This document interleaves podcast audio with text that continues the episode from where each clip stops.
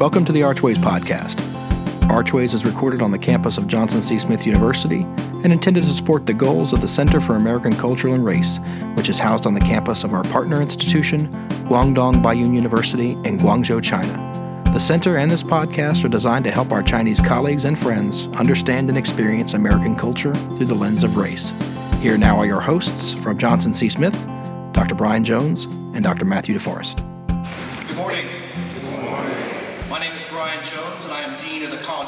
Letters.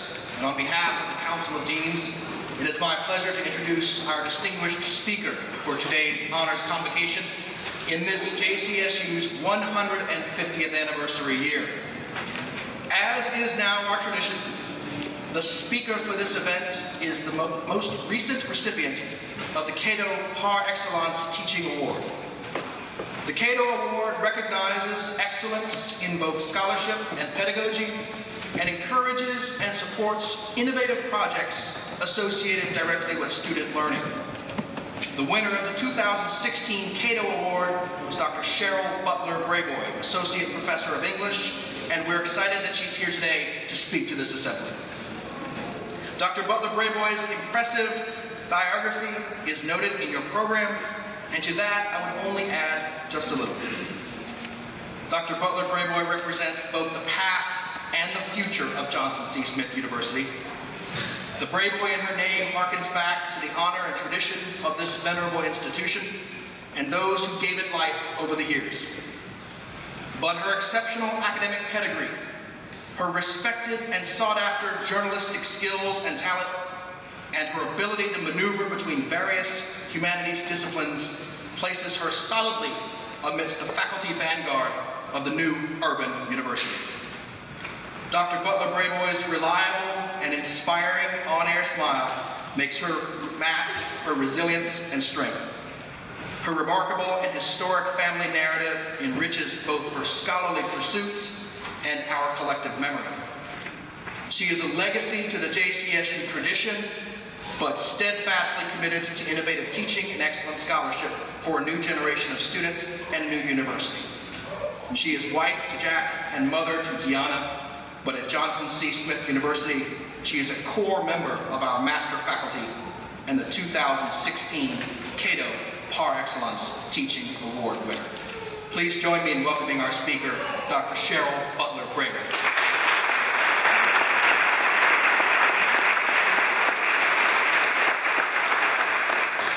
Well, thank you, Dean Jones. Those words made me want to pass out.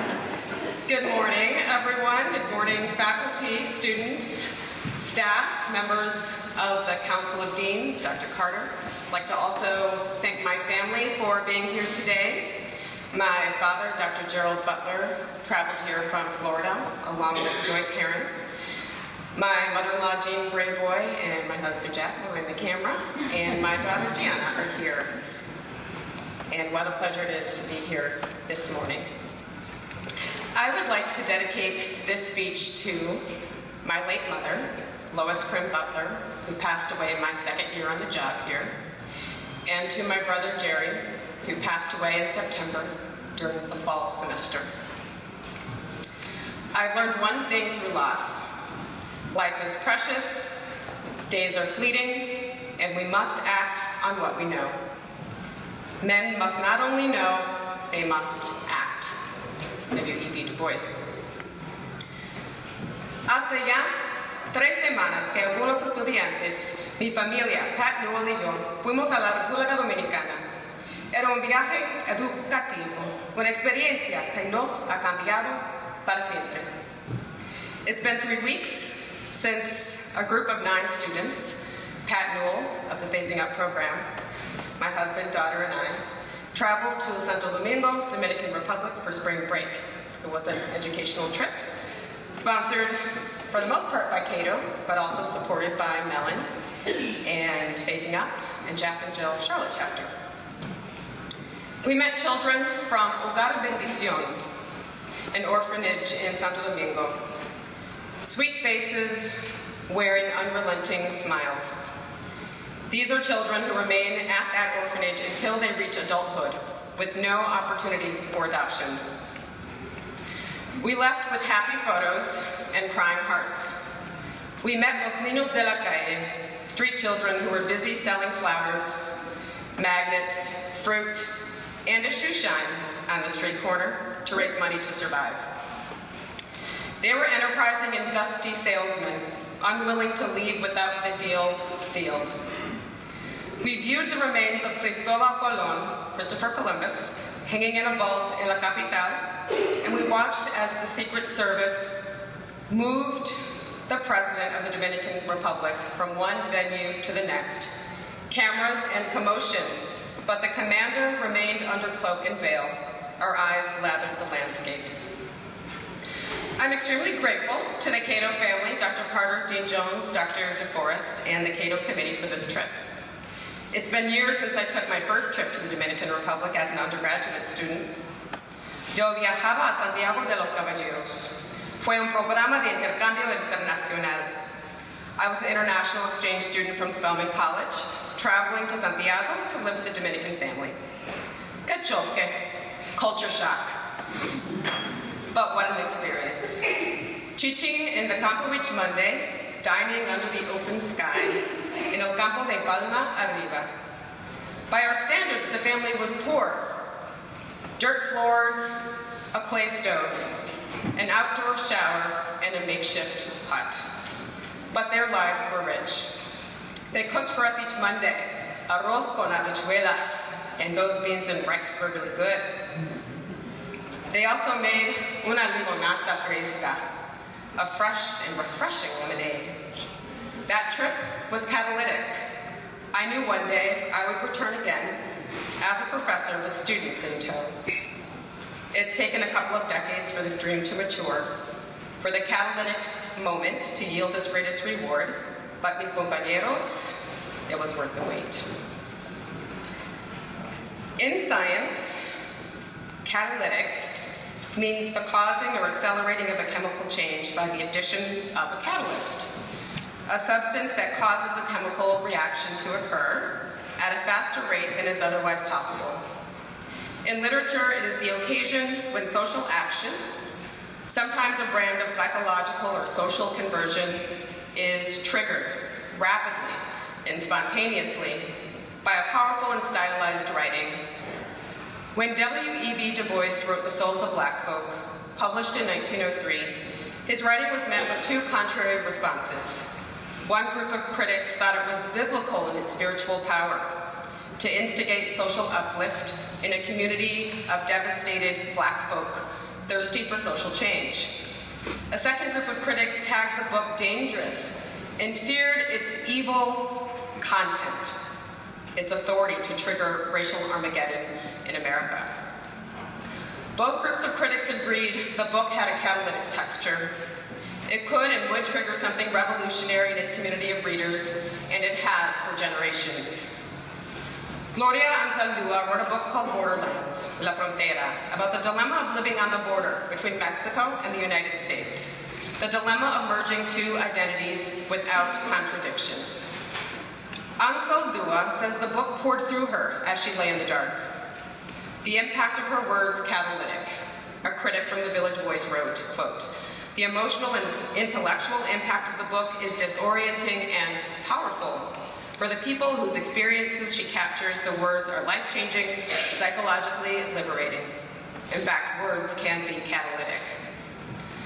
My mother-in-law's Boston University grad school friend, Martin Luther King Jr., literally changed the universe when he wrote and then uttered these words.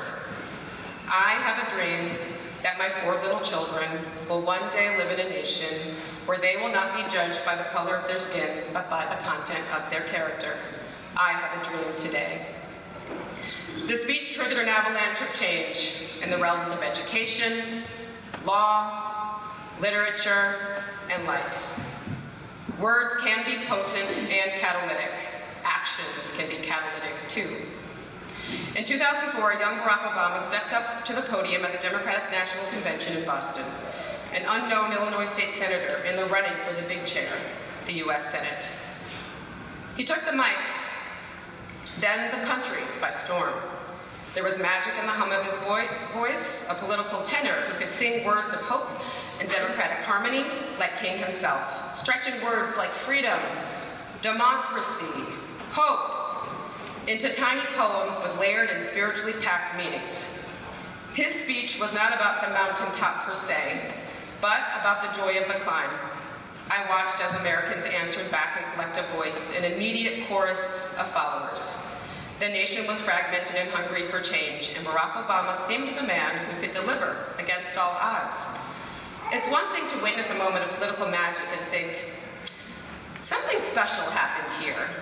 It's another thing to see the unthinkable made manifest right before our eyes. This catalytic moment changed everything. Remember Du Bois's words men must not only know, they must act.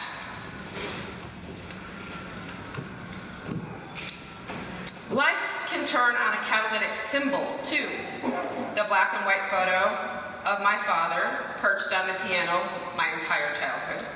He was young and wiry, wearing a 1960s era suit, a broadcaster's smile. The radio mic was propped on the desk before him. He was a sports broadcaster in the early years before pursuing his PhD. I was inspired by that photo and followed in his footsteps. Another symbol, my mother's old typewriter, where I would hammer out stories of mystery and mayhem. I followed in her footsteps, her footsteps too. My daughter's ballet shoes, one pair for every era. When she was four, when she was six, and now she's eight. Also her, char her charcoal landscape sketch featuring a row of mountains laced in snow. That inspires me too. My husband's camera and old newsroom photos, my brother's glasses, my sister's silver bracelet, my mother's ebony magazine, Du Bois's trading card, Baldwin's pulpit, Harriet Jacobs garret, Edgar Allan Poe's vulture eye, my mother-in-law's old photos of her ancestors, like her grandfather Isaac Martin, who graduated from JCSU in 1898, and photos of her father and his brothers who graduated from Smith in the 1920s and 1930s. Of course, the image of her late husband, my husband's father, Jack S. Brayboy Jr., a great Smith alum, All-American football player here, and former vice president of the university for whom the gym is named. I'm inspired by the will of John Sutton, the slave master of my paternal fourth great-grandfather. His slave and my fourth great-grandmother, Lucy, in the movie played by Leslie Gutierrez, and our very own professor aquí, Gary Guffey. The Freedom Papers of John Butler, my paternal great-grandfather, an escaped slave and Civil War veteran. You see, you must find catalysts in the world around you. In words, in actions, in symbols, in signs. Students, you have to dig up the inspiration. I want to draw your attention to one more catalytic moment. In 2008, Dr. Ronald Carter entered the gates along 100 Beatties Ford Road, a man with a vision to build on the incredible legacy left by his predecessors, to transform JCSU into an international campus with students bearing gifts from California and Johannesburg, Kingston, Mexico City, and Connecticut. Dr. Carter, when we first met, I and Jack were nine months pregnant. And you looked at me upon that first meeting and you said, when are you due? And I said, today. he was not thrilled by that response. well, today I am pregnant again. No. My husband's like wiping the sweat. Pregnant with ideas about radical transformation. A gift from Dr. Carter. Dr. Carter, thank you for your inspiration, your catalytic gift, for giving us the inspiration to build this place from the ground up. And students, keep striving. In the words of W.E.B. Du Bois once again, strive for that greatness of spirit that measures life not by its disappointments, but by its possibilities. Hmm.